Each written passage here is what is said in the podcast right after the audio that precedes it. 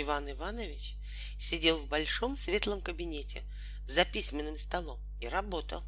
Из большой кучи бумаг на столе он брал одну, писал на ней «Разрешить Иван Иванович» и откладывал в левую сторону.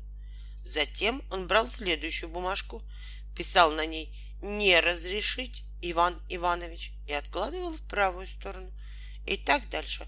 Разрешить, Иван Иванович? Не разрешить, Иван Иванович? Здравствуйте. Вежливо поздоровались наши друзья, входя в комнату.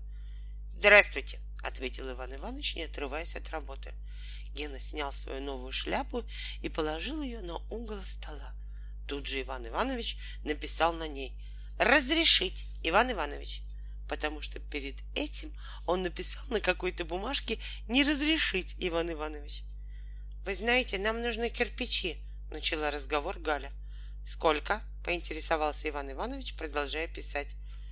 Много, торопливо оставил Чебурашка. Очень много. Нет, ответил Иван Иванович. Много я дать не могу. Могу дать только половину. А почему?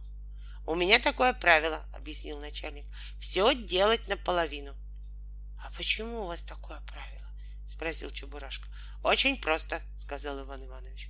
Если я все буду делать до конца и всем все разрешать, то про меня скажут, что я слишком добрый, и каждый у меня делает, что хочет.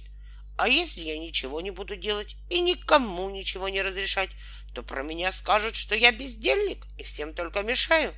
А так про меня никто ничего плохого не скажет. Понятно? Понятно, согласились посетители.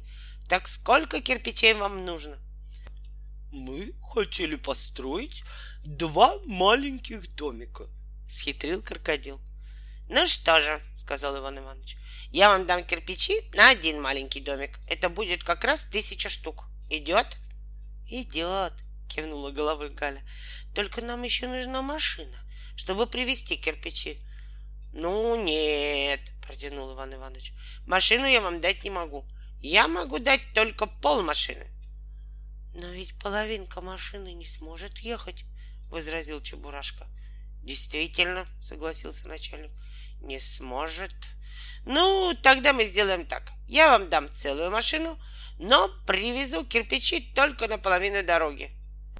Это будет как раз около детского садика, снова схитрил Гена. Значит, договорились, сказал Иван Иванович. И он опять занялся своей важной работой достал из кучки бумажку, написал на ней «Разрешить, Иван Иванович» и потянулся за следующей.